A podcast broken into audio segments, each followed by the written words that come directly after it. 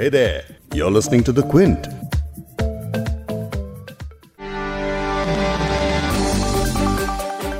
Corona महामारी के कहर को करीब आठ महीने से ज़्यादा का वक्त बीत चुका है और अब तक इसका असर दुनिया के कई देशों में देखने को मिल रहा है दुनिया के बड़े बड़े देश इस वायरस को खत्म करने की दवा या वैक्सीन को लेकर काम कर रहे हैं और इनके बीच अब एक रेस शुरू हो चुकी है कि कौन सबसे पहले कोरोना वैक्सीन तैयार करेगा लेकिन रेस में करीब सबसे आगे चल रही ऑक्सफोर्ड एस्ट्राजेनिका कोविड 19 वैक्सीन को लेकर एक बुरी खबर सामने आई है। इस वैक्सीन के ट्रायल दुनिया भर में फ़िलहाल के लिए बंद कर दिए गए हैं, क्योंकि ब्रिटेन में इस वैक्सीन के ट्रायल में शामिल होने वाले एक शख्स पर इसका बुरा रिएक्शन देखने को मिला है।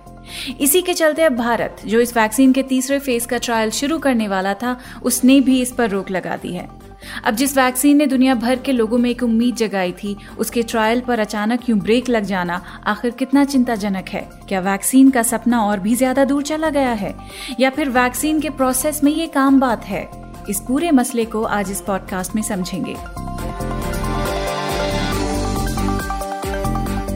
क्विंट हिंदी पर आप सुन रहे हैं बिग स्टोरी हिंदी मैं हूँ फबीहा सैयद। पॉडकास्ट में आगे सुनिए प्रोफेसर गिरिधर आर बाबू को जो बेंगलुरु में public health foundation of India में लाइफ कॉस एपिडेमियोलॉजी डिपार्टमेंट के हेड हैं। डॉक्टर बाबू अंग्रेज़ी में बात कर रहे हैं लेकिन इसे मैं आपके लिए हिंदी में ट्रांसलेट करूँगी। लेकिन एस्ट्राजेनिका वैक्सीन को रोकने की पूरी कहानी क्या है पहले वो जान लीजिए। British Swedish pharmaceutical company AstraZeneca ने 8 सितंबर को बताया कि उसने अपने कोरोना वायरस वैक्सीन के क्लिनिकल ट्रायल को रोक दिया है। कंपनी ने स्टडी में हिस्सा लेने वाले एक वॉलंटियर के बीमार होने के बाद यह कदम उठाया है।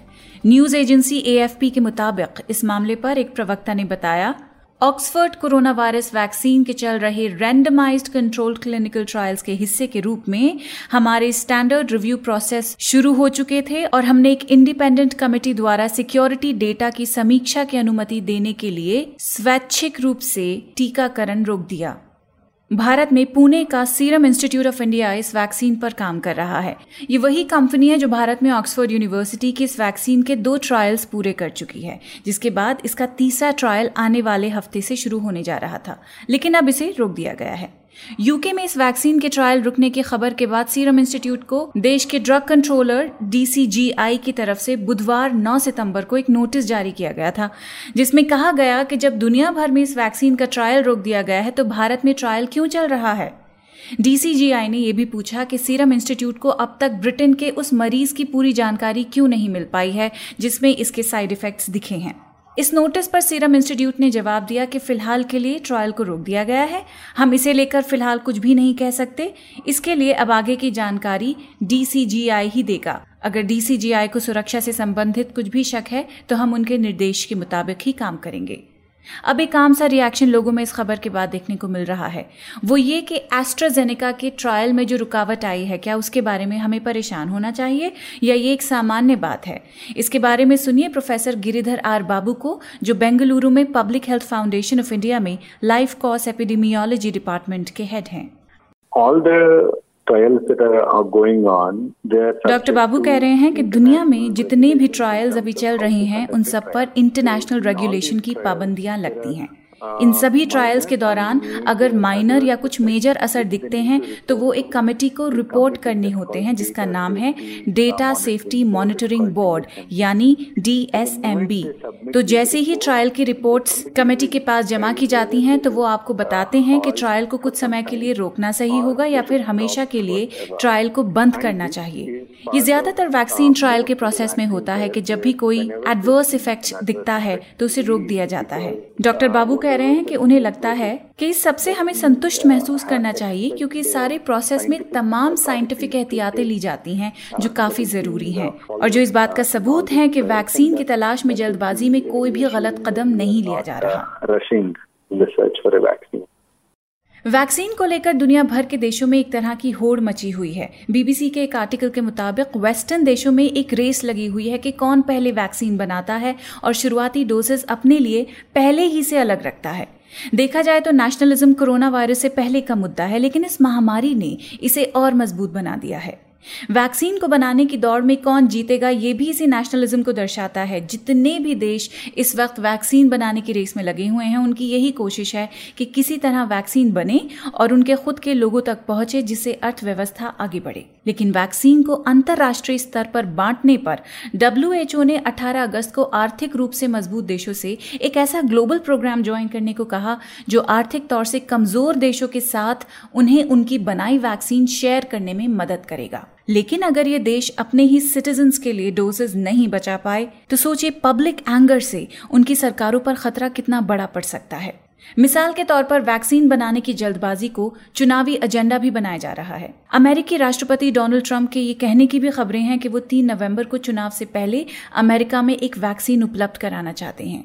लेकिन उनकी बातों से आशंका बढ़ गई है कि वैक्सीन के लिए जो रेस लगी है, उसमें क्या पॉलिटिक्स को इस तरह की प्राथमिकता दी जा सकती है? वैक्सीन बनाने वालों पर सरकारों का प्रेशर, यानी पॉलिटिकल दबाव कितना है, ये भी समझने का विषय है। और इस पर भी सुनिए डॉक्टर गिरिधर बाबू क्या बता रहे हैं। So cannot be changed. Doctor Babu कह रहे हैं कि साइंटिस्ट जो कर रहे हैं, वो पॉलिटिकल एक्सपेक्टेशंस की वजह से बदल नहीं सकता। डॉक्टर बाबू कह रहे हैं कि वो इस पे कमेंट तो नहीं कर पाएँगे, लेकिन ये साइंस में किसी भी तरह के एडवांसमेंट के साथ होता है कि हर देश यही चाहेगा कि वो आगे से आगे रहे। लेकिन साइंस में जो एडवांसमेंट होते हैं, वो ग्लोबली हाई स्टैंडर्ड पर किए जाते हैं। डब्ल्यूएचओ या कोई दूसरी साइंटिफिक बॉडी शायद ही किसी ट्रायल में जल्दबाजी करेगी, क्योंकि किसी पर्टिकुलर देश ने अनाउंसमेंट कर दिया। हो ऐसा कभी नहीं होता। अगर कोई ऐसा ट्रायल या वैक्सीन है जिसके बारे में डेटा नहीं है तो वो चिंता का विषय है। लेकिन डॉक्टर बाबू कह रहे हैं, उनको लगता है, जितनी भी वैक्सीन इस समय फ़ेज़ थ्री में है, उनके बारे में स्टडीज़ और डेटा मौजूद है। तो ट्रायल्स एक बनाए हुए स्टैंडर्ड को फॉलो करते हुए ही हो रही हैं। वैक्सीन को लेकर दुनिया भर में काम हो रहा है। जैसे कि रूसी स्वास्थ्य मंत्रालय ने मंगलवार 8 सितंबर को कहा था कि रूस ने नागरिकों के लिए कोरोना वैक्सीन स्पुतनिक 5 के पहले बैच का प्रोडक्शन कर लिया है। टॉस समाचार एजेंसी के खबर के मुताबिक, स्वास्थ्य मंत्रालय ने बताया कि रूसी इलाकों में इस वैक्सीन को जल्द ही सप्लाई करने की उम्मीदें हैं। पिछले महीने अगस्त में रूस ने अपने कोरोना वायरस वैक्सीन को मंजूरी दी थी, लेकिन इस वैक्सीन पर दुनिया भर में सवाल उठाए गए थे कि इसका ठीक से ट्रायल नहीं हुआ है। लेकिन लैंसेट जर्नल में छपी एक स्टडी में रूसी वैक्सीन के प्रिलिमिनरी ट्रायल के नतीजे दिए गए हैं, जिसमें बताया गया है कि वैक्सीन सुरक्षित लगती है और ये इम्यून रिस्पांस बॉडी में शुरू करती है। चीन की अगर बात करें, जहाँ से इस महामारी की शुरुआत हुई थी तो वहाँ सिनोवैक कंपनी की कोरोना वैक नाम की वैक्सीन अभी क्लिनिकल ट्रायल के फ़ेज़ थ्री में ही है और इसे इमरजेंसी स्कीम में शामिल किया गया है। चीन ने जुलाई में इस इमरजेंसी प्रोग्राम को लॉन्च किया था, लेकिन उसके आंकड़े जारी नहीं किए हैं। रॉयटर्स की रिपोर्ट कहती है कि ज़रूरी सेवाओं में लगे कर्मचारियों को कोरोना वायरस संक्रमण की दूसरी वेव से बचाने के लिए चीन सक्रिय रूप से एक्सपेरिमेंटल वैक्सीन का इस्तेमाल कर रहा है। अमेरिका, चीन, रूस, जर्मनी यूके इन सभी देशों में वैक्सीन का इंतज़ार और कोशिशें लगातार चल रही हैं। लेकिन वैक्सीन कभी भी तैयार हो पर जब भी लोगों तक पहुँचे तो उसे लेकर किसी किस्म का खौफ दिल में नहीं होना चाहिए। हर शख्स एक सुरक्षित और उसे इम्यून रखने वाली वैक्सीन की ही इस वक्त उम्मीद लगाए बैठा है। तो वैक्सीन के ट्रायल में जितनी भी रुकावटें आए वैक्सीन मार्केट में भले ही थोड़ी देर से आए, कोई बात नहीं। लेकिन जब भी आए, दुरुस्त आए।